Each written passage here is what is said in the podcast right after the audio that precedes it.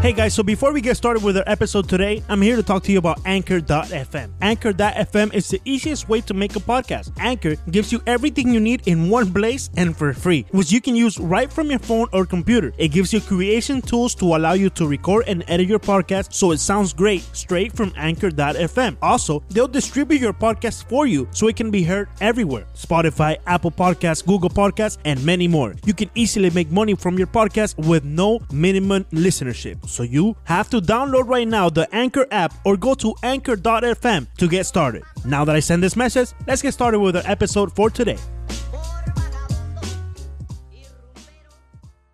Bienvenidos a un nuevo capítulo de cinco Razones Podcast, recordándoles el primer podcast en español del Five Reasons Network.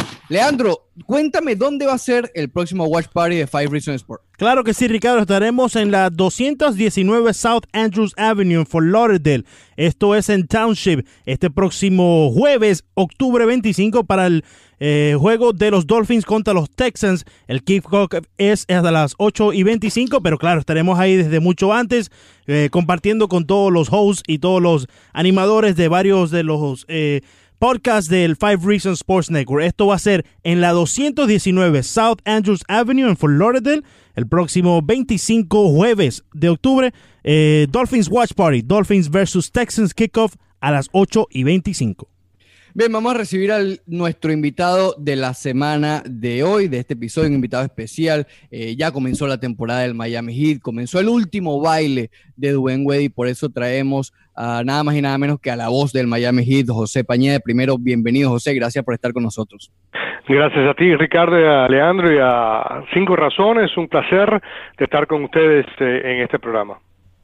Bien, o sea, vamos a, queremos como dividir por partes, queremos hablar contigo de la historia del Miami Heat, obviamente centrarnos en, en su momento en Dwyane Wade, que es, digamos, el protagonista principal de esta última temporada eh, del Miami Heat. Vamos a comenzar, José, con, con los comienzos del Miami Heat. ¿Cómo fueron estos comienzos? Tú tuviste la oportunidad de estar allí desde el principio. ¿Cómo fue la adaptación del Miami Heat, del público, del Miami Arena? Háblanos un poco de los comienzos del Miami Heat. Así lo es, había pues eh, un señor que estaba involucrado en lo que es las bellas artes aquí en nuestra ciudad en el año mil novecientos ochenta y seis, eh, ochenta y siete, por ahí, se llamaba o se llama Zev Buffman, y Zev Buffman eh, pues era amigo de uh, eh, dos eh, también eh, negociantes eh, que había aquí en esta, no en esta área, pero sino que estaban buscando eh, una, una, una franquicia en la N B A, Louis Sheffield, que estuvo involucrado muchísimo en la N B A, fue gerente del equipo de el Jazz cuando estaban en Nueva Orleans, por eso se llaman el Nueva Orleans Jazz, en esa época era el Nueva Orleans Jazz, se mudaron entonces a Utah, y también a Billy Cunningham, que está en el Salón de la Fama ganando campeonato con el equipo uh, de los setenta y seis ers de Filadelfia, también técnico también a un tiempo del equipo de los setenta y seis ers de Filadelfia. Ellos tres se juntaron para formar un grupo que quería el equipo, entonces necesitaban capital, necesitaban dinero, obviamente. En esa época pues uh, Zev Buffman era muy amigo eh, de uh, el uh, actual, el padre del dueño del Miami Heat en este momento, uh, Mickey Arison, Ted Arison. En ese momento estaba empezando la pues uh, la compañía de los cruceros de Carnival. Uh, en esa época tenía, si acaso, un par de, de, de, de barcos solamente, ahora tiene más de cien, ¿no? Uh, y ese es, otra, ese es, otra, es otro cuento para otro día, ¿no? Pero básicamente eh, uh, Ted Arison puso el dinero. El resto, pues, fueron partes de, de, de los que formaron la gerencia del equipo y formaron el equipo, que sabían cómo, pues, reclutar jugadores, sabían el negocio, conocían también al, al, al comisionado de la N B A en esa época, David Stern, y entonces, básicamente, los que manejaban el equipo eran Billy Cunningham y Louis Sheffield. En el año mil novecientos ochenta y ocho, después de que se recaudaron diez mil Um, eh, uh, boletos de temporada, en sí eran depósitos, porque la N B A no le permitía el equipo hasta que consiguieran por lo menos diez mil depósitos. No eran necesariamente fijos los, uh, los abonos de temporada, pero eran depósitos de abono de temporada, y cuando eso se efectuó a finales del ochenta y siete, en abril del ochenta y ocho, una reunión de los dueños en Phoenix, si estoy correcto, Arizona, se le otorgó el, uh, la franquicia y empezó el, el Miami Heat uh, en, uh, en octubre del año mil novecientos ochenta y ocho. Hablando de ese Miami Arena, eh, ¿en qué momento empezó a formarse ese vínculo entre la afición y el equipo de Miami? Eh, me imagino que en, los primeras, en las primeras de cambio el, eh, la gente venía a ver la N B A, pero venía a ver a otras figuras, un Larry Bird, un Michael Jordan, Magic Johnson. ¿En qué momento empezó la gente a, a ir al Miami Arena, a ver al Miami Heat? Correcto, primero que todo interesante porque en esa misma época pues empezaban a, a construir eh, la arena de Miami, eso era parte de lo que formó o, o lo que le dio hincapié a que pudiera haber un, a, un, a, una franquicia aquí en Miami, y en esa época era Javier Suárez, que era el, el, el, el alcalde de Miami, ahora actualmente es comisionado del condado de Miami-Dade, y entonces cuando se formó eh, el, el equipo y empezaron a jugar allá, eh, claramente eh, nadie sabía quién era el jugador. Yo recuerdo ir a una, un evento allá en Miami Beach y traje a, a una figura del pasado que era Tony Archibald, también a, a, pues, a, a jugadores que eran eh, estrellas en la N B A actualmente, o que habían sido estrellas eh, universitarias en el deporte del baloncesto, y nadie sabía quién era. Muy pocas personas, vamos a decir, sabían quién eran estas personas, especialmente en nuestra comunidad, que es una comunidad pues eh, mayormente hispana, eh, no sabían, eh, pero en los últimos eh, treinta años, sin duda ninguna, han aprendido el deporte, todo el mundo sabe quién era ahora, quién es Shaquille O'Neal, quién es Alonso Mourning, obviamente LeBron James, Dwyane Wade, eh, Udonis Haslem. Uh, y es impresionante porque estamos hablando de una generación completa que ha, se ha, ha, ha criado básicamente con el Miami Heat en los últimos treinta años, pero al principio sin duda era uh, diferente porque de nuevo no era el deporte eh, que nosotros los hispanos eh, que eh, éramos la, la mayoría y que somos la mayoría en esta pues ciudad y en esta comunidad eh, amábamos desde el principio, si acaso era el fútbol, soccer, la pelota, el béisbol, el boxeo, si acaso, pero pero el, el, el básquet no era conocido, excepto eh, en Puerto Rico, que sí era siempre sí. fuerte, y en equipos, si acaso, privados o, o, o en ligas privadas eh, o colegiales o, o de escuelas secundarias en nuestros países en, en Centro y Latinoamérica y el Caribe. O sea, ¿qué tan importante fue para el comienzo y, y, y digamos, establecerse la franquicia del Miami Heat la figura de Ronnie Seikaly? Quizás fue como la primera figura del Miami Heat, no a la que estamos acostumbrados, miembro del Salón de la Fama, etcétera, pero sí fue un miembro importante del Miami Heat. ¿Cómo ves la importancia y algún recuerdo que tengas de, de, de Ronnie? Bueno, primero que todo, él fue un muy buen jugador, fue la primera selección en reclutamiento que tuvo el Miami Heat en su historia, aunque antes de eso hubo un reclutamiento eh, de expansión y hubo otros jugadores que seleccionaron antes de él, uh, pero eh, él siempre, Ronnie Seikaly, siempre será parte de nuestra institución, uh, fue un muy buen jugador, sigue entre los mejores en varias estadísticas que tenemos en este momento, rebotes, tiros tapados, doble dobles, sigue siendo entre los mejores, eh, obviamente hay otros que los han sobre pasado, bueno, el año pasado el, el, el, el mismo Whiteside lo pasó eh, en lo que fueron doble dobles en una temporada, pero uh, siempre conocemos a Ronnie Seikaly, era un, un muchacho que uh, era del Líbano, se crió eh, en los Estados Unidos, sus padres es del Líbano, él fue a la Universidad de Syracuse, uh, pero le encantaba la ciudad de Miami, sigue eh, pues eh, pues viviendo en la, en la ciudad de Miami, uh, se casó D J, ¿no? con una modelo superestrella en esa época eh, mexicana, si estoy correcto, y eh, sigue viviendo aquí Miami, ahora es, eh, es estrella de lo que es, es D J, es un D J famoso alrededor del mundo, va a Ibiza, va a París, va a South Beach, va a todo tipo, a, a todo alrededor del mundo con sus uh, pues discos y sus uh, uh, y su tarea ahora que es, o su oficio ahora que es un D J eh, muy conocido. Sí, esa es la, Elsa Benítez, una modelo mexicana para Leandro que le gustan las modelos. Sí, sí, sí. Y, y Ricardo, que tiene en mente en algún momento de, después de que tenga su exitosa carrera como periodista, también partir en el campo del D J y todo eso, Ricardo Montedioca. Claro. Siempre, siempre, adelante, siempre hay esas segundas muy, oportunidades. Muy lucrativo, me hiciste muy lucrativo lo de claro, los D Js. Oye. Claro, claro. O sea, peleando, se hacen multimillonarios, así que hay, hay, hay chance, hay chance. Hay chance. José, ya hablando de, seg- de segundas partes y segundas carreras y todo eso, ¿no? Ya la, el Miami Heat también tiene, digamos, su segunda parte, ya un nuevo capítulo luego de todo lo que eh, ya hemos eh, comentado. Y eso quizás comienza con la cultura, la cultura que trae Pat Riley. Cuéntanos un poco de cómo cambió drásticamente o de qué manera se, se hizo ese vínculo y el cambio entre ese Miami Heat que hablamos en la primera parte y este Miami Heat que eh, surgió con Pat Riley y la cultura. Bueno, eh, hay, hay que tomar un paso un poquito, un, pa, un pasito solamente hacia detrás y hay que hablar de Mickey Arison.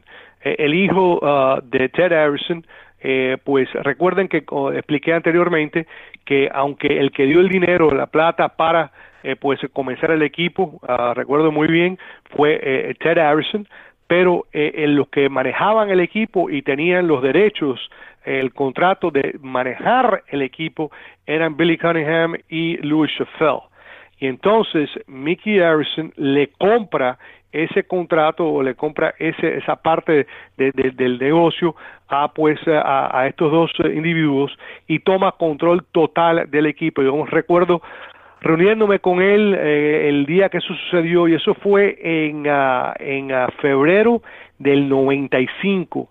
En febrero del noventa y cinco, en el Juego de las Estrellas que se celebró en Phoenix, Arizona, eh, aprueban la venta o la compra, como quieran ver, de Mickey Arison como el, el dueño eh, total del equipo de Miami. Hubo socios también minoritarios como Julio Iglesias, Sturgis, uh, Renan Katz, hubo otros también, pero el principal era y es, sigue siendo Mickey Arison, y él tuvo esa visión. Yo recuerdo estar con él en su habitación porque nos reunimos, eh, hablamos sobre el futuro del equipo, lo que estaba sucediendo, eh, lo que quería ver, y, y en esa época eh, el, el mero mero, ¿no? Los mejores de todo en lo que era el fútbol americano eran los uh, cuarenta y nueve ers de San Francisco, la era de, de Joe Montana, y él recuerdo, yo recuerdo perfectamente como él me, cuando él me dijo, o sea, yo quisiera, yo voy a llevar a este equipo, el Miami Heat, a donde están en este momento los cuarenta y nueve ers de San Francisco, ser el mejor equipo en todo el mundo de los deportes. Y así lo, y lo primero que hizo él fue contratar a Pat Riley. Y esa fue, si acaso, su mejor decisión que ha hecho. Él ha hecho muchas uh, decisiones muy buenas en su negocio, etcétera, etcétera, pero la contra, contratación de, uh, de Pat Riley fue única. Y, y gracias de nuevo a Mickey Arison, eso sucedió. Y eso ha sido una, eso ha sido una relación uh, fantástica desde que ocurrió en el noventa y cinco. Uh, Pat Riley tomó riendas, como sabemos, eh, hizo cambios instantáneos, tenía control y sigue teniendo básicamente control total del de, de equipo. Hizo los cambios drásticos, de, eh, hizo el cambio con uh, Glenn Rice para conseguir a Alonso Mourning. Él siempre, como sabemos, tenía eh, en su, en su uh, trayectoria los mejores centros posibles, tenía a Kareem Abdul-Jabbar, tuvo también a Patrick Ewing, entonces empezó con a, a, el señor eh, Alonso Mourning, entonces consiguió a, a Shaquille O'Neal, a, a Whiteside ahora, así que de nuevo sabemos la trayectoria de Pat Riley, y Pat Riley cambió, como ustedes dicen, eh, la cultura del Miami Heat, hizo muchos cambios en la organización, hubo una barrida casi total en lo que fue la organización, cómo se miraban las cosas, cómo se hacían las cosas, las prácticas, eh, nosotros teníamos las prácticas bien lejos de la ciudad de Miami, básicamente era, eh, y el tráfico, con el tráfico, etcétera, etcétera, era muy difícil reunir. Él inmediatamente cambió todo eso, cambió toda la cultura, cambió lo que era la fachada dentro del camerino, eh, para las familias también, atendiendo a las familias de los jugadores, estar seguros que te, tuvieran un lugar donde ir durante los partidos, que un cuidadero para los muchachos, para los niños, todo este tipo, eh, primera clase, todo el avión. Uh, recuerda que también al principio de la N B A no habían aviones privados, ahora todo el mundo tiene un avión privado, ¿no? O fletado, ¿no? Porque eh, no, es casi imposible ahora con la seguridad que hay eh, ir por los aeropuertos, pero no, él era uno de los primeros que tuvo también esa idea, así que muchas cosas cambiaron eh, para lo mejor, y, y de nuevo eh, él, él implementó su estilo, Uh, su cultura, como ustedes dicen, y a resultado tenemos tres campeonatos uh, bajo el nombre de una de las mejores etapas en la historia de la N B A, cuando tuvimos a LeBron, a Bosh, a Wade, compañía, y también uh, continúa, porque él eh, sigue ahí y, y sigue pues uh, con el mismo tema, la misma teoría, eh, la misma filosofía, la misma cultura de ser el mejor posible, eh, con gran profesionalismo. José, si bien dice que esos cambios que cuando llegó Pat Riley Eh, se llevaron a cabo el Miami Heat, ¿cómo fueron percibidos esos cambios por la fanaticada? Porque si tú dices que todos fueron para el bien, en su momento todo cambio choca, porque todos venimos acostumbrados a cierto modo de cómo se hacen las cosas. En su momento, ¿cómo recuerdas que, que se vivió ese cambio entre la fanaticada, entre las personas que trabajaban en, eh, eh, con el Miami Heat y todos los, los allegados al tema? Bueno, de- depende, ¿no? Porque eh, para unos sabíamos que iba a ser drástico los cambios, eh, él tenía su manera de hacer cosas que chocaban con, con otros, ¿no? Eh, pero por otro lado tenía una trayectoria enorme, eh, venía de una de las franquicias, si acaso, más prestigiosas. Y bueno, recuerda que eh, en, en esa época, en los ochentas, en los setentas, ochentas, eran los Lakers y los Celtics, si acaso los, los setenta y seis ers de vez en cuando, pero eso era todo. Y aquí en Miami, por, por ejemplo, eh, como no había no había franquicia en ese, en esa época, los partidos que, que se veían por televisión en esa época, donde no había cable ahora, no, no como, como hoy, que podemos ver cualquier partido, tenemos eh, N B A T V, podemos eh, suscribirnos a, a, una, a, a cualquier partido de la N B A todas las noches, etcétera, etcétera. Solamente teníamos los domingos por la tarde, por la cadena C B S, eh, teníamos, básicamente eran los Lakers y los Celtics, los Lakers y los Celtics. Así que aquí en Miami eras fanático de los Lakers o los Celtics, y no habían otros, básicamente no habían otros fanáticos. Así que eh, cuando él vino, sin duda ninguna, eh, yo creo que hubo una euforia, hubo una gran alegría, eh, y un mejoramiento tremendo, porque sabíamos que venía una trayectoria uh, tremenda. Él había uh, venido no solamente de los Lakers, pero entonces había, recuerda, había pasado por Nueva York, y había estado cuatro años en Nueva York, y eso no terminó bien, porque él, él no estaba contento allí, y sabemos que hubo controversia en, en cuando él fue adquirido por, por el Miami Heat. En sí, el Miami Heat tuvo que dar hasta dinero, y si estoy correcto, una, una selección y todo, eh, por firmar a, a, a, a Pat Riley para que pudiera venir con el Miami Heat, pero Eh, mira, todo ha sido positivo. Eh, hay, hay que ver lo que ha sucedido en sus uh, básicamente veintitrés años uh, como dirigente o como presidente del Miami Heat. El Heat ha ido dieciocho de las veintitrés eh, temporadas a los playoffs, han ganado tres campeonatos, estuvieron en cinco eh, tuvieron cinco oportunidades de ganar campeonatos, ganaron tres de los cinco. Eh, ha sido extraordinario, y, y de nuevo con Pat Riley uh, sabemos que no hay nadie, no hay nadie que quiera ganar más que él y el dueño del Miami Heat, Mickey Arison. Con la llegada de Pat Riley eh, empezaron a, a darse unos cambios importantes, ¿no? Y la llegada de jugadores que terminaron siendo importantes para la franquicia, como Alonso Mourning eh, y Tim Hardaway, incluso corriendo el riesgo de salir de un hombre importante como Glenn Rice en su momento. Háblanos un poco de lo que se vivió en ese momento, la incertidumbre con la llegada de estos nuevos jugadores en aquel entonces, y después lo que significaron estos nombres para la franquicia del Miami Heat. Bueno, eh, obviamente eh, fue un choque, hablábamos anteriormente, y una de sus preguntas fue que, que, que cómo se sintieron. Bueno, nosotros queríamos muchísimo a Glenn Rice, inclusive Glenn Rice ahora es parte del Miami Heat, es parte de nuestro equipo todavía, así que aunque se fue, ha regresado de nuevo, y ahora es un, uno de nuestros embajadores haciendo tare, eh, talleres, etcétera, eh, representando al Miami Heat en, en, en eventos, eh, cuando tenemos eventos corporativos. Así que, eh, sin duda, eso fue un choque fuerte, pero como dije anteriormente, Pat Riley venía de la era de un centro bien fuerte, aunque las reglas en este momento han cambiado drásticamente, y eso no necesariamente es lo que cuaja ahora, lo que sirve ahora en la N B A, porque hay que estar móvil, hay que disparar los triples, hay que ser mucho más ágil, y que marcar, el centro tiene que marcar a, a los jugadores en el perímetro de tres puntos, así que eso ha cambiado. Pero Alonso Mourning es un guerrero muy muy similar a, a Pat Riley, muy similar a, a, a Patrick Ewing. Recuerden que Patrick Ewing y Alonso Mourning también fueron a la Universidad de Georgetown, muy similar, son muy, muy buenos amigos también, y eso pues se creó una, una eh, lo que era eh, ese, esa cultura de trabajar duro. No hay nadie que ha trabajado más duro, si acaso, y ese enfoque, y nunca se reía. Uno vemos el carácter de, de, de Alonso Mourning, un carácter súper fuerte, un carácter a veces que parece que siempre estaba de, de, mal, de mal genio, ¿no? Sie- nunca se reía, o pocas veces se reía, pero ahora mira, miembro del Salón de la Fama, ganó medalla de oro también, ganó campeonato. Para mí, cuando ganamos el campeonato en el dos mil seis, eso fue uno de los que eh, a, a mí me dio más alegría, fue que él pudo conseguir ese, ese campeonato, especialmente después de que eh, sufrió eh, ese mal del riñón, y tuvo un trasplante de riñón antes de, esa, de esas finales de la N B A. Así que, um, de nuevo, Riley trajo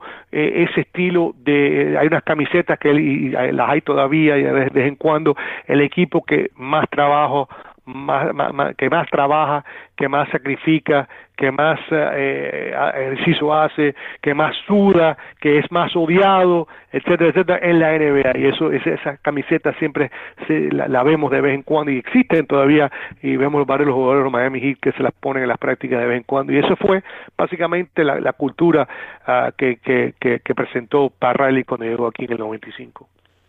José, eh, la primera gran rivalidad del Miami Heat obviamente fue contra los Knicks de Nueva York también, yeah. eh, incluido la cuestión de, de Pat Riley, que vino directamente desde allá y realmente no salió en muy buenos términos. ¿Qué recuerdas tú de esa rivalidad? ¿Qué, qué recuerdos te trae hablar de, de Alonso Mourning, de ese equipo del Miami Heat contra los Knicks de Patrick Ewing eh, y, y todo ese equipo que, que realmente era bastante bueno y que Miami nunca pudo nunca pudo derrotar? Estuvieron cerca, pero, pero, pero no pudieron, como tú sabes, superarlos como quizás parecía. Eh, ¿qué ¿Qué recuerdos te trae, además de, de Jeff Van Gundy guindado en la pierna de Mourning? Bueno, esa es, esa es yo creo que la imagen eh, patentizada, ¿no? Esa es la imagen más uh, reconocida, más uh, eh, en, en, la, en la trayectoria de, de estos dos equipos, ¿no? Pero sin duda eh, había una realidad de tanto, y hay que decir la palabra, no me gusta decirla, pero es verdad, de tanto odio, sí. de tanto odio y tanto dolor por ambas partes. Y si estoy correcto, de las cuatro veces que básicamente se enfrentaron a los playoffs, eh, el equipo de Nueva York ganó tres de las cuatro. Cuatro, cuatro a las cinco, ahora se me olvida tanto tiempo, ¿no?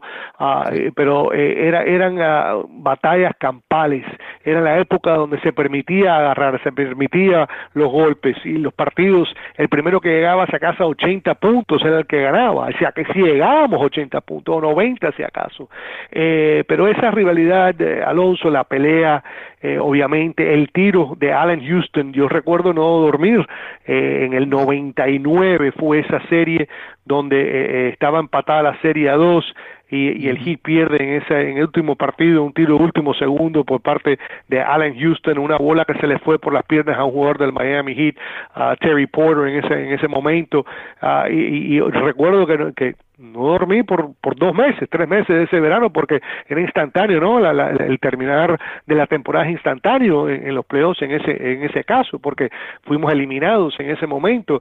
Uh, pero óigame, y pero por el otro lado recuerdo también cuando íbamos allá al Madison Square Garden, como siempre se dice, ¿no? El edificio más famoso del mundo del deporte, y entrabas ahí y el odio que había era increíble. Instante, antes de que comenzara el partido ya el canto era contra el Heat.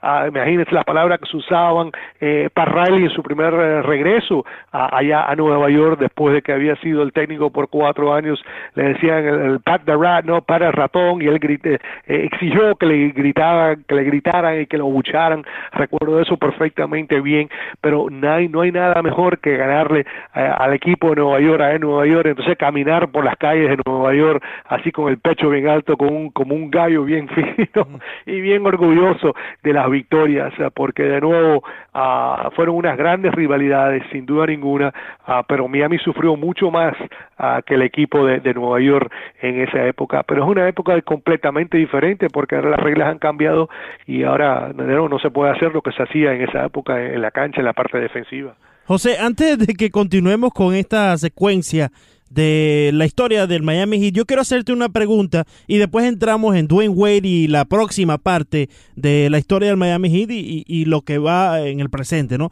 Pero, ¿qué piensas tú, antes de entrar en todos esos temas, qué ha hecho el Miami Heat diferente a los otros equipos profesionales del área de Miami que los ha llevado a que se impregnen en el corazón del fanático eh, y también que sean reconocidos en todo el país como eh, un equipo importante de dicha ciudad? Bueno, hay que volver a, a Pat Riley y, y, y al dueño del Miami Heat, Mickey Arison. Um, de verdad que sí. Uh, y, y lo que ha sido la consistencia de este equipo y la consistencia de la franquicia, de los técnicos. Fíjate, el otro día, por ejemplo, y no para menospreciar ningún otro equipo, pero nos enfrentamos a un equipo que ha tenido seis di- diferentes técnicos en los últimos seis años. El Miami Heat ha tenido uno en los últimos once años. Hay una lealtad tremenda.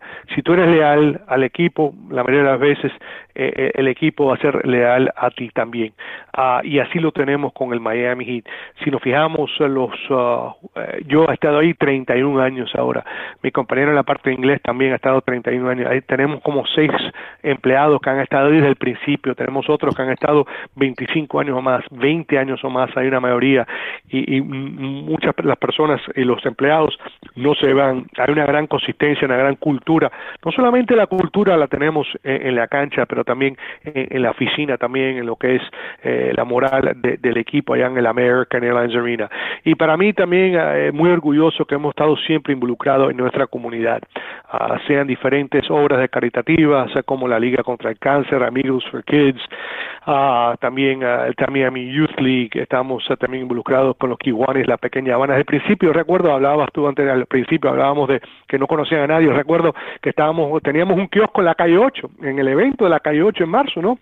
En el ochenta y ocho, y nadie sabía quién era Miami Heat. Habíamos traído un, a una estrella, como te dije, del, fa, del pasado en la N B A, y sí, nadie sabía quién era este hombre. Pero bueno, eso ya ha cambiado. Imagínate ahora, eh, tres veces hemos tenido, este hemos tenido en la parada de los Reyes Magos, o por ejemplo, aquí de Univision, hemos tenido a, a, a Wade, a, a, a LeBron, a Bosh una vez, tuvimos a Alonso otra vez, Alonso Mourning otra vez, fue la, el mariscal eh, de, de esa parada. Eh, Wade también otra vez, eh, y de nuevo hemos estado eh, en la comunidad constantemente. Tenemos un gran departamento de relaciones públicas y comunitarias uh, que eh, siempre estamos eh, en la comunidad.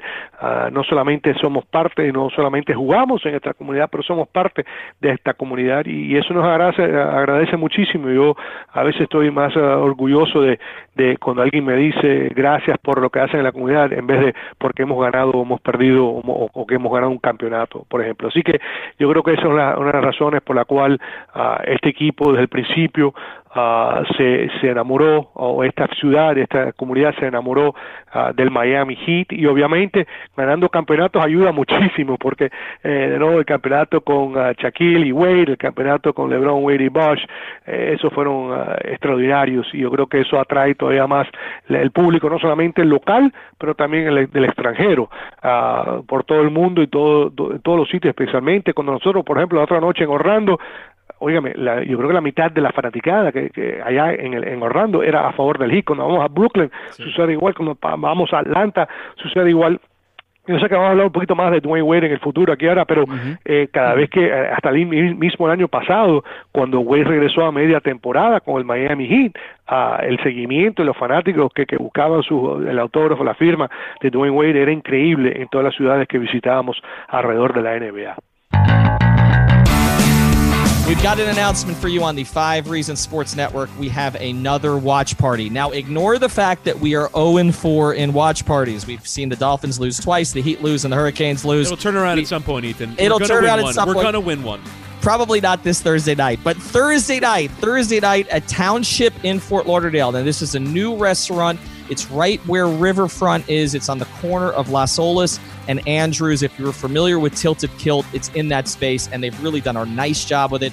And we've got drink specials, we've got food specials, we've got beer specials, we've got pretzel specials. They got twenty percent off their great pretzels all night long. And we're going to have giveaways. So we're going to be giving away Five Reasons hats. We're going to be giving away Miami Heat beat shirts. We're going to have hosts there. We're going to be giving away Devontae Parker for a conditional seventh round pick if you get there early enough and give us that seventh round pick. So come out to Township. We're going to get out there starting at around seven o'clock. It's going to be a great crowd. They've got big, big T Vs. It's a great space. Hosts from a lot of the different podcasts in our network. We can complain about the Dolphins together, drink, eat, and win free stuff. Hablaste de LeBron James, Dwyane Wade y Chris Bosh, y, y eso nos obliga a devolvernos en el tiempo hasta el draft del dos mil tres que tuvo entre yeah. ellos a estos tres nombres que comentábamos, ¿no? Eh, ya sabemos todo lo que hizo Dwyane Wade, o lo que ha hecho Dwyane Wade, porque todavía sigue con el Miami Heat. Eh, pero cuéntanos un poco de ese Dwyane Wade novato. ¿Cuáles eran las eh, expectativas con Wade cuando fue drafteado en ese, eh, en ese mes de junio de dos mil tres? ¿Y, y qué, cómo fue el desarrollo de Dwyane Wade desde ser un novato hasta convertirse en la superestrella que ganó títulos para Miami?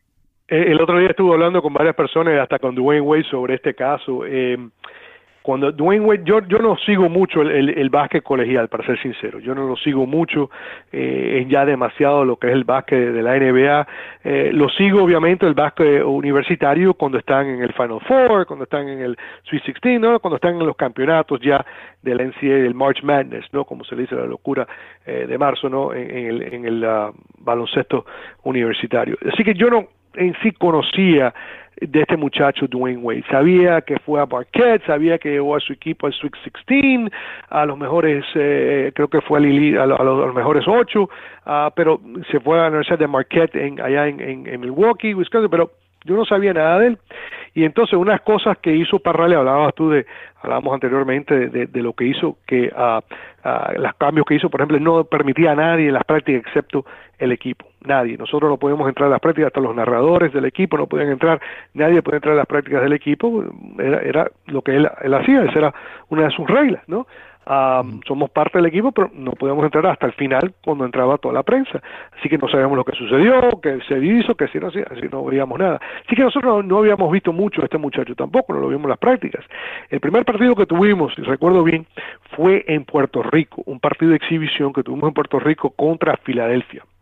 Y yo narrando ese partido, eh, empiezo a narrar el partido y veo a este muchacho, el Dwyane Wade, la primera selección del Miami Heat, fue la quinta selección, etcétera, etcétera. Y óigame, se notaba inmediatamente, inmediatamente, y yo no soy experto de eso, de buscar talento, que este muchacho era sobre el nivel de cualquier otro jugador que había en la cancha en ese momento, que se veía el talento que tenía, y ahí es donde yo dije, wow, este es tremendo jugador. Bueno, obviamente estoy correcto, este muchacho irá al Salón de la Fama sin duda sí. ninguna y ha sido uno de los mejores jugadores que ha habido en la historia del baloncesto, pero recuerdo perfectamente ese día y entonces eh, sus primeros partidos obviamente, entonces sus reflejos, eh, uno de los jugadores más competidores. Yo he tenido la suerte, de, eh, tuve la suerte de narrar eh, muchos eh, campeonatos eh, de, la N, de, la, de la N B A, incluyendo eh, cinco de los seis campeonatos, si estoy correcto, de A, a Michael Jordan en persona y vi a Michael Jordan y los reflejos, no te estoy comparando a Michael con él, pero los reflejos, esa eh, eh, esa rivalidad constante, eh, esa chispa que él tenía siempre de ganar, eh, la competencia, eh, él nunca le gustó perder, no le gusta perder y ese y eso lo refleja constantemente uh, y, y para mí sin duda lo vi desde el primer día, pero recuerdo ese día perfectamente bien. Uh, cuando él uh, salió a la cancha como um, novato en el primer uh, partido de exhibición y dije yo, este muchacho es diferente a los otros, esto no, esto no es normal, esto tenemos, tenemos algo diferente aquí y nunca lo he visto otra vez, cierto, obviamente LeBron, pero estamos hablando de, de salir como novato, impresionante.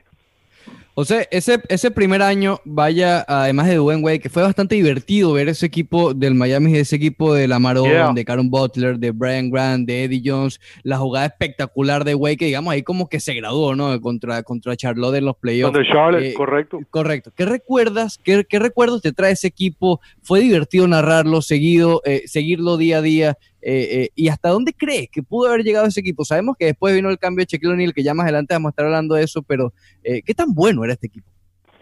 Bueno, de nuevo, fue un equipo divertido y de nuevo comenzaron perdiendo y entonces empezaron a ganar, a ganar, a ganar y una racha impresionante, ¿no? Eh, en, en, en la recta final para llegar a los playoffs, como tú dijiste, contra el equipo uh, de los uh, de los Hornets, ¿no?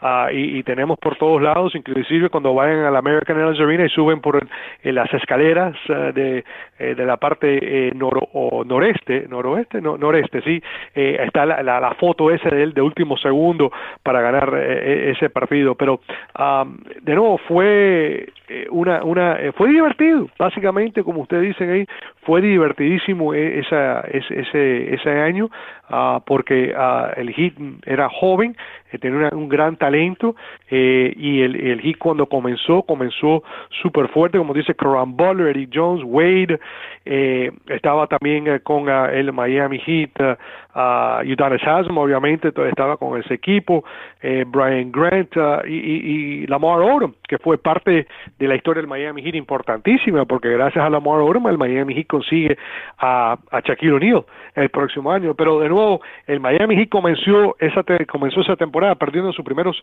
siete juegos, y entonces el, el Heat en sí comenzó cinco victorias y quince derrotas, y cerró con broche de oro, terminando con marca de cuarenta y dos y cuarenta, enfrentándose eh, de nuevo en la primera vuelta eh, a, al equipo de los Hornets y, y, y victoria para Miami.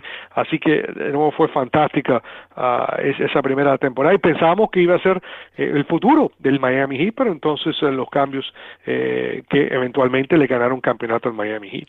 Y justamente de eso eh, te quiero preguntar, José, porque ahí es cuando llega Shaquille O'Neal y le agregó a este equipo cierto tipo de veteranía y de eh, control, y le agregó eh, a este equipo que ya tenía Wade, que estaba quizás listo ya para ganar el campeonato.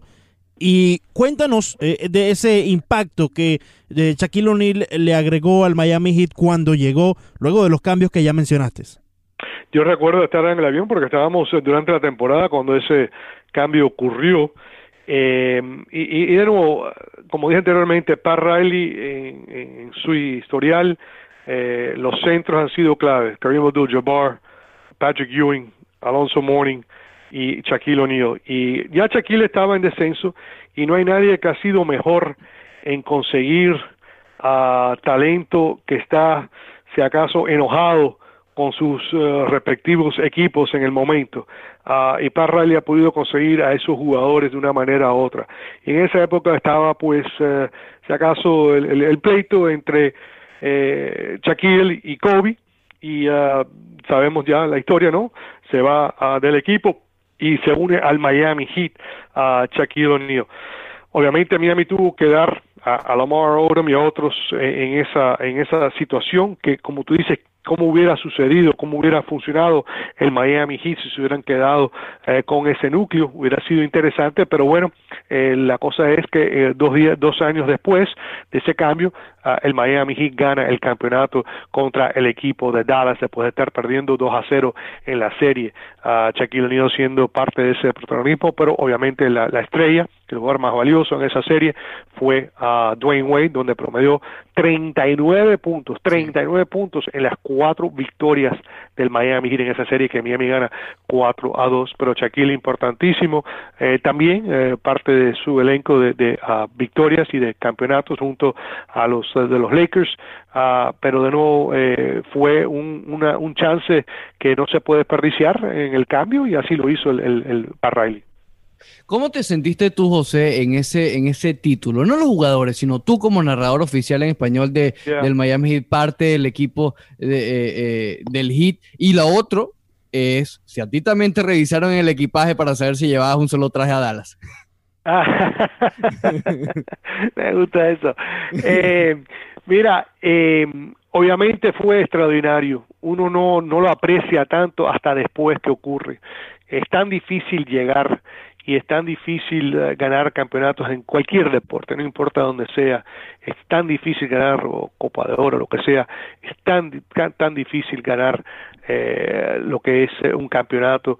Y, y recuerdo perfectamente bien, porque en esa época, aunque ya nos han quitado los narradores de las primeras filas eh, de las uh, de los edificios, porque ahora venden esos boletos o esos asientos por mucho más y nosotros nos ponen allá en las nubes para narrar los partidos, pero en esa época te estaba en segunda fila ahí a media cancha y recuerdo perfectamente bien cuando Jason Terry del equipo de Dallas dispara uh, el tiro y Gary Payton ca- casi le, le estaba quitando los pantalones en ese momento, no cobraron falta, la bola pues uh, rebota y, y le caen las manos a Wade, Wade agarra la bola, la tira en el aire para terminar los pocos segundos que quedaban y el Heat gana el campeonato y era pura euforia y, y gloria para nosotros. Recuerdo a mi izquierda tenía eh, sentados los dueños del Miami Heat que estaban anonadados también de lo que había acabado de suceder uh, y como dije también anteriormente me sentí súper, súper, súper contento para eh, Alonso Mourning porque sabía por lo que a él había pasado, ¿no? Con el trasplante del riñón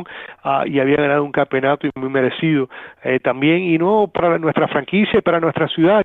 Fue una alegría increíble, obviamente la parada, recuerdo que no dormí esa noche, fuimos directamente después de, de la victoria, fui al camerino, recuerdo estaba yo con James Posey eh, bañándome en champán y entonces eh, me llevé unas cuantas de las uh, botellas uh, vacías uh, porque ya estaban uh, tomadas eh, para recuerdo y entonces de ahí a, a la fiesta del hotel de los jugadores uh, que fue extraordinaria también uh, este, no este, no lo podíamos creer, ¿no? Y después de eso, otra fiesta más que hubo, y recuerdo a las ocho de la mañana estaba en un avión, sin bañar, sin nada, la peste que tenía arriba del champán tenía que haber sido increíble, el regreso a Miami para celebrar una vez más con la fanaticada allá en Miami. ¿Qué tan difícil fue eh, eh, quitarte ese olor a champán y, y sacudirte toda esa, esa noche de locura, como la describe José? Óigame, no importa, no recuerdo, no me importa, era era alegría, era eh, el champán era oro, era increíble eso, um, de nuevo, uh, y entonces después de poder revivir eso un par de veces más es único. Mira, una vez solamente y estás satisfecho, pero obviamente eh, quieres más, ¿no? Obviamente, siempre a veces uh, quieres, quieres, quieres más campeonato porque ya lo has saboreado una vez, pero para todos los que han estado ahí, y ahora cada vez que hay un campeonato, no importa qué campeonato sea, entiendo perfectamente lo que está sintiendo el ganador y entiendo perfectamente lo que está sintiendo el perdedor también, porque recordar, el Heat también perdió uh, eh, un par de veces en las finales. Cuando llegas ahí a la final y pierdes, duele muchísimo, uh, pero ya cuando tienes uno en el bolsillo, te suaviza un poco el dolor ese. Hablando de, de esas finales perdidas, vamos a remontarnos a la llegada de Chris Bosh y LeBron James. Ese momento mediático, la presentación en el American Airlines Arena eh, y lo que significó este equipo, este, la, la primera versión de tres superestrellas jugando para el mismo equipo. Mira, recuerdo el día ese perfectamente bien. Uh, yo sé que hay muchos que cri- critican, creo que hasta Pat Riley no, la, no le gustó al final eh, esa noche, uh, pero fue fue grandiosa. Eh, yo recuerdo que yo era uno de los uh, uh, uno de los que estaba encargado de, del evento junto a, a mi compañero en inglés, a, a Eric Reed. Éramos los anfitriones uh, del, del evento. Éramos uh, maestros de ceremonia, estábamos en, en la tarima y, um, y esa misma, eso se, se desarrolló en, en, en segundos, en unos días solamente, se desarrolló lo que fue ese evento, la firma de, de, de uh, LeBron, que creo que fue el día seis o nueve de, de, de junio, si estoy correcto, de julio, perdón, cuando se abrió la, lo que era la, la fecha de agencia libre, cuando él dijo que iba a llevar sus talentos a South Beach hasta que se formó este evento. Y básicamente el evento era para... para que no reconozcan o no sepan, era un evento en, en la mañana mira, a los fanáticos para eh, presentar a los nuevos jugadores, y era más bien para los fanáticos del Miami Heat y para sus uh, miembros de, de, de, de abonos, dueños de abonos de temporada, y, y se hizo por, por internet rápido, ¿no? Había que conseguir un boleto, no costaba nada, era solamente, o si acaso costaba un dólar y era para una hora benéfica eh, entrar, y se vendió en totalidad in, inmediatamente. Yo recuerdo esa misma tarde estar parado cuando abrieron las puertas por primera vez, y se veía así una ola de, de, de fanáticos que entraban por las puertas y rellenaban así el edificio, porque no había gente, no habían asientos fijos de arriba a abajo, o de abajo arriba más bien en este caso, porque todo el mundo quería estar abajo, y empezaba a llenarse hacia abajo, así que, así que como una, como si fuera una jarra de agua llenándose así de, de, de, de, de, del grifo, eh, pues veíamos así llenarse, llenarse, y eso fue impresionante. Y entonces se demoró porque en sí no estaban firmados los contratos todavía. Así que mientras que los fanáticos estaban ahí y todo el mundo estaba gritando y estaba la, la música andando y tener las, las bailarinas, el entretenimiento, etcétera, etcétera, no estaban firmados los contratos todavía, que la, la gente no, no se da cuenta, ¿no? Y entonces mi compañero Eric Reed y yo teníamos uh, que presentar a los jugadores, hacer unas cuantas preguntas. Sabíamos que Bosh hablaba un poquito de español y por eso teníamos eh, algo preparado con él sobre eso, pero no estaba, eh, no, no, no fue eh, ensayado ni nada de eso, y yo recuerdo mirándolo a él y le dice, ¿qué, qué vamos a hacer? Y, y el jefe, nosotros pensábamos pensaba que tenía eh, que nosotros teníamos un itinerario, un calendario de, de, de eventos de lo que iba a suceder esa noche, y nosotros no teníamos nada, lo hicimos todo así por la libre. Y entonces recuerdo yo, y no solamente entonces, entonces E S P N tomó eh, en vivo el video del evento, así que no solamente fue un evento local, pero fue un evento mundial. Y entonces, de nuevo, cuando salen los tres eh, vestidos del Miami Heat, de espalda, con sus uniformes, los nombres, eh, fue electrizante, eh, único. Para mí fue un evento increíble. Entonces, eh, las preguntas que se le hicieron a LeBron, las preguntas que se hicieron a Wade, le hice la pregunta en español que se iba por la calle ocho a tomar café, todo el mundo le, can- le encantó, empezaron a reírse, a LeBron riendo esa carcajada, y el resto es historia eh, para el Miami Heat. Eh, José, eh, esa parte obviamente fue como la más bonita del primer año. Realmente el primer año fue, fue interesante, fue bastante interesante, que creo que eh, uno de los equipos más odiados tal vez en la historia de los deportes de, de Estados sí, Unidos. No, no, pero sin yo duda, creo, sin sí, duda el más ese... odiado. Inclusive el otro día estuve hablando yo con... Eh, siempre, siempre lo, lo, lo hablábamos, porque uno puede hablar ahora de, del trío que tiene el equipo de, de Golden State, ¿no? Con... Sí. con Durant y, y todo lo que están ahí, Curry, todo, ¿no? Thompson y, y uh, Green, ¿no? pero nunca, nunca, nunca van a pasar por lo que pasó en Miami. Como usted dice, el, sí. el, el equipo más odiado, más envidia, más eh, rechazado sí. en la historia de la N B A tiene que haber sido ese grupo del Miami Heat, y especialmente en ese primer año. Cada vez que íbamos a cualquier edificio, uh, casa ajena, y especialmente la primera vez que fuimos allá a Cleveland, donde tenían baterías, estaban tirándonos baterías, baterías así de A, doble A, eh, triple A, C, D, todas esas baterías grandes nos estaban tirándole, eh, lo, los cantos que tenían preparados contra LeBron, contra la familia de LeBron. Fue increíble eso, el odio, el odio que había como nunca, pero era un circo donde íbamos, porque esto era una cosa única, nunca habíamos visto, y obviamente una persona como LeBron, que primero que todo eh, fue uh, controversial en la manera que él llegó a Miami, eh, le gusta o no le gusta al, al, al público, uh, fue muy controversial, y también pues eh, éramos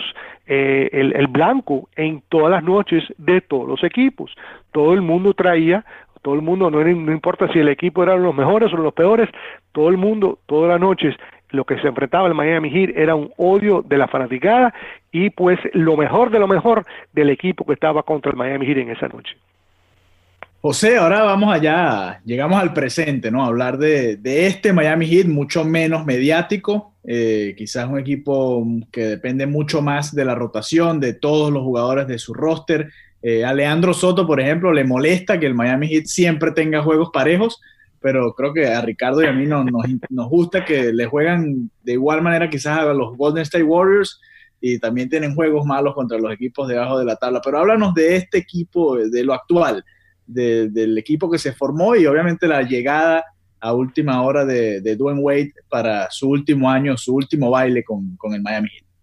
Claro, bueno, yo creo que después de la, el, el, que se fue LeBron uh, de regreso allá a Cleveland, um, el Heat hizo lo mejor posible para uh, recuperar eh, la situación, y uh, el, lo que el, lo que le dolió más al Miami Heat uh, o lo, lo que perjudicó, vamos a decir más, al Miami Heat, desafortunadamente, porque eh, que Dios que Dios esté con él, no, para siempre, es eh, eh, la situación de, de Chris Bosh, uh, porque recuerden que se va LeBron, el Heat le dan unos minutos para firmar, uh, si no se iba para Houston, a Chris Bosh. El Heat cumple con eso, pensamos que íbamos a tener un bastante buen equipo, y de, de nuevo, de pronto, cuando comience la temporada, nos enteramos de, del mal, del, del, del, del, de la situación uh, igual de, uh, de Chris Bosh uh, y los coágulos. Y esto fui, sí que perjudicó por el equipo, porque no solamente uh, no teníamos una gran estrella, pero también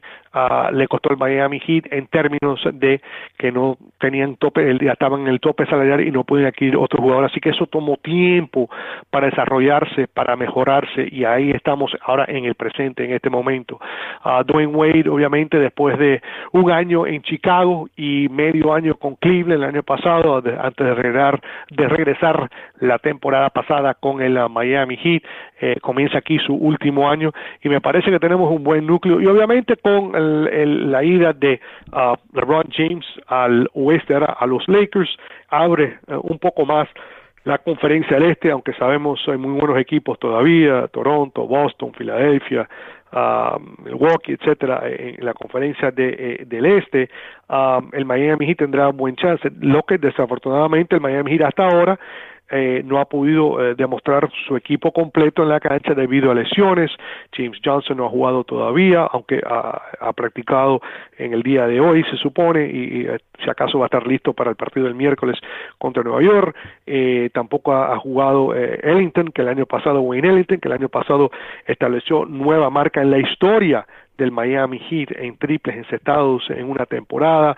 Eh, tampoco ha jugado la temporada, los primeros tres partidos, Winslow, y uh, Dion Waiters también uh, fue un caso que nos ha perjudicado uh, en los últimos años, uh, porque uh, el año pasado, con la lesión en el tobillo, comenzó la temporada y, y uh, terminó la temporada anterior también con lesión, y entonces la temporada pasada, a mitad de temporada, eh, después de jugar treinta uh, y pico partidos, se lesiona también, fue operado el día veintitrés de enero, y desde entonces no ha jugado y no se sabe cuándo va a regresar, pero cuando regrese también yo creo que vamos a tener un equipo muy competitivo en la cancha, uh, Ah, y vamos a estar batallando, y desafortunadamente, igual que sucedió en los primeros tres partidos de la temporada, que se han decidido dos por un punto y uno por tres, sí, un total de cinco, vamos a tener noches donde el corazón uh, va a fallar unas cuantas veces o va a palpitar diferente debido a, a la emoción que nos dan estos partidos.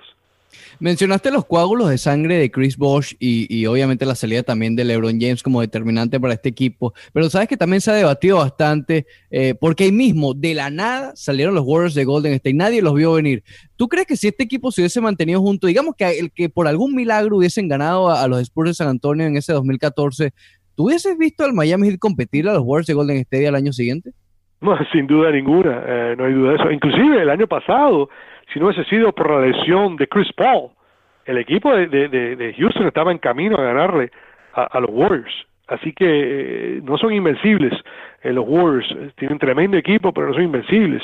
Uh, y obviamente la adquisición el año pasado de, de, de Kevin Durant uh, le puso la tapa al pomo a ese gran equipo, mm. pero que iba a ser competitivo, sin duda va a ser competitivo. Um, pero de nuevo, eh, quién sabe. José, ya para culminar y para este eh, una, pre- una pregunta que tiene dos partes, ¿no?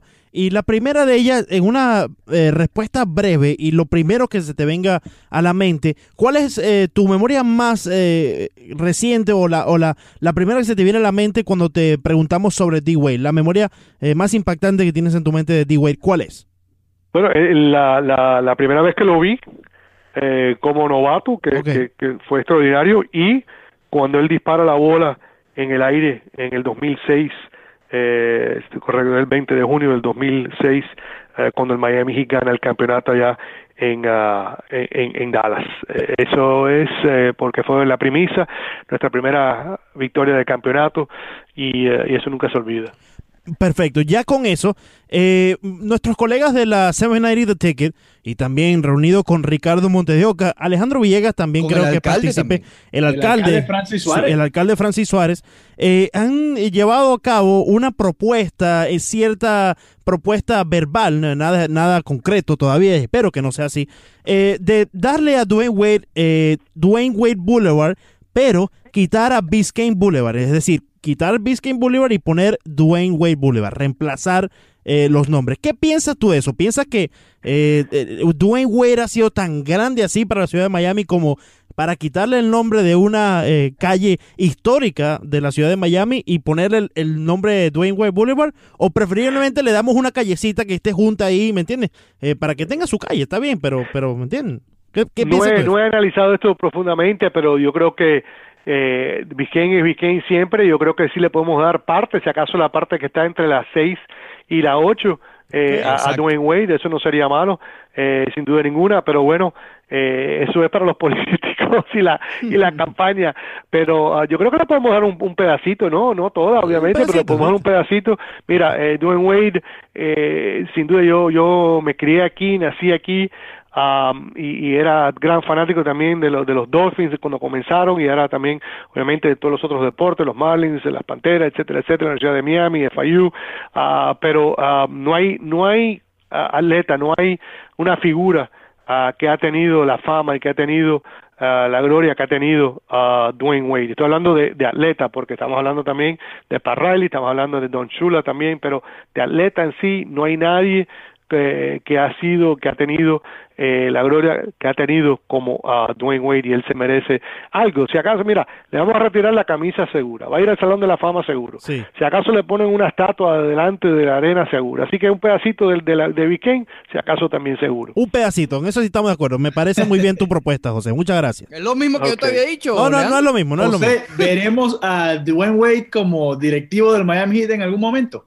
Yo no sé, yo creo que él más bien eh, se va a dedicar a la farándula, es igual que, que LeBron, es su esposa artista, eh, actriz, ¿no? Y él, él le gusta eso, yo creo que él no quiere estar amarrado en la oficina de nueve a cinco todos los días, lidiando con los jugadores, los jugadores nuevos, la, la, la, la época nueva, Uh, yo creo que él más bien está, está, está cómodo, no necesita el dinero, obviamente. Uh, siempre será parte de, de, del Miami Heat de una manera u otra, uh, pero yo creo que en términos de, de gerencia o de, eh, así como Alonso Mourning, uh, como Shane Battier, que tenemos en este momento también, no, no, no lo veo de esa parte. Yo creo que él más bien estará dándole la vuelta al mundo con su agenda y, y su cosa, y, uh, y más bien celebrando eh, con, con, con los artistas alrededor del mundo. Si bien eso es lo que esperas de Dwyane Wade, ¿qué, qué puedes esperar o qué nos puedes decir eh, que ves en el futuro del Miami Heat luego de Pat Riley? Cuando ya Pat Riley se retire y, y empiece a buscar otras eh, cosas que hacer, eh, ¿cómo ves el futuro? ¿La herencia del Miami a quién le quedaría? Eso es una pregunta muy interesante. Yo creo que... Uh, Mira, eso es otra cosa que a Riley, eh, si estoy correcto, le quedan un par de años más, a, además de este, si acaso dos más, si estoy correcto, si acaso estoy equivocado, si acaso uno más en su contrato. Pero yo tampoco veo que Pat Riley se va a, a alejar completamente del equipo así eh, de un corte instantáneo. Uh, yo yo, yo por, por lo menos no lo veo. Él lo dice, hasta yo he hablado con él, yo le dije, oye, tú no te puedes retirar, yo... Eh, muy respetuosamente, ¿no? Digo, tú no te puedes repetir, eh, es que son muchos años, son muchos años la misma rutina, la misma cosa, eh, esta es su vida, eh, él vive para esto, él vive para, para desarrollar a jugadores, para, para buscar campeonatos, para mejorar el equipo, eso es lo que, eh, ese es el reto de él, de su vida diariamente. Yo no lo veo jugar, primero que no juega golf, no tiene paciencia para jugar golf, no le gusta la pesca tampoco, porque no tiene la pesca. Así que, ¿qué va, qué, se va a poner a leer libros todo el día, el del día entero, ahora bingo? No, no, yo no lo veo, yo lo veo, pero si no, de todas maneras, ya dentro de la organización eh, se nota, ¿no? El, el, el, el hijo del dueño del Miami Heat es nuestro gerente en este momento, uh, Mickey Arison, eh, él uh, eh, también tiene a varias personas ya puestas en lugar, tenemos a a Andy Ellisberg, mi buen amigo, que es el gerente del equipo, que es el, el que es el, el maestro del, del, del, del salario del Miami Heat, uh, Shane Battier también ahora está dentro de la organización también, uh, Adam Simon, hay, hay muchos otros, uh, Chet Camera, uh, hay otros que están dentro que, que si se va para Riley, hay, hay otros que ya están en fila o que ya tienen el mismo este y, y que han estado aquí por más de, a, a varios de ellos, por más de veinte años, que saben exactamente eh, el estilo y, y la ruta. Y el mismo um, Eric Spoelstra pudiera tener, si acaso, eh, algo que ver con, con eh, la directiva del Miami Heat en el futuro. Así que, um, de nuevo, uh, yo creo que estamos en buenas manos, pase lo que pase. José Pañeda, narrador en español del Miami Heat. José, muchísimas gracias por estar con nosotros. Eh, sabrosa la plática que tuvimos sobre el Miami Heat. Y bueno, nada, disfrútate cada uno de los juegos que le queda a Dwyane Wade, al mejor atleta yeah. de la historia del sur de la Florida. Muchas gracias a ustedes. También quisiera saludar a mi esposa, a mis hijos y a toda mi familia que me han apoyado en estos treinta y un años, que han estado eh, ayudando cuando yo he estado fuera. He sumado y creo que con los viajes he estado he estado fuera de Miami cuatro años y medio de mi vida eh, con estos viajes del Miami Heat. Así que quería reconocer a, a ellos, a mi familia, a mi suegro, a toda mi familia eh, también que han ayudado muchísimo en, en este gran apoyo y en este esta trayectoria que he tenido yo en, en lo que ha sido esta fantasía de, de, de narrador del Miami. Gracias a ustedes, mucha suerte y aquí estoy para ustedes eh, eh, cuando quieran. José Pañeda, muchas gracias y de nuestra parte te pedimos que le mande un saludo a nuestro buen amigo Joe Puyala, el popular oh, Puyi. Muy bien.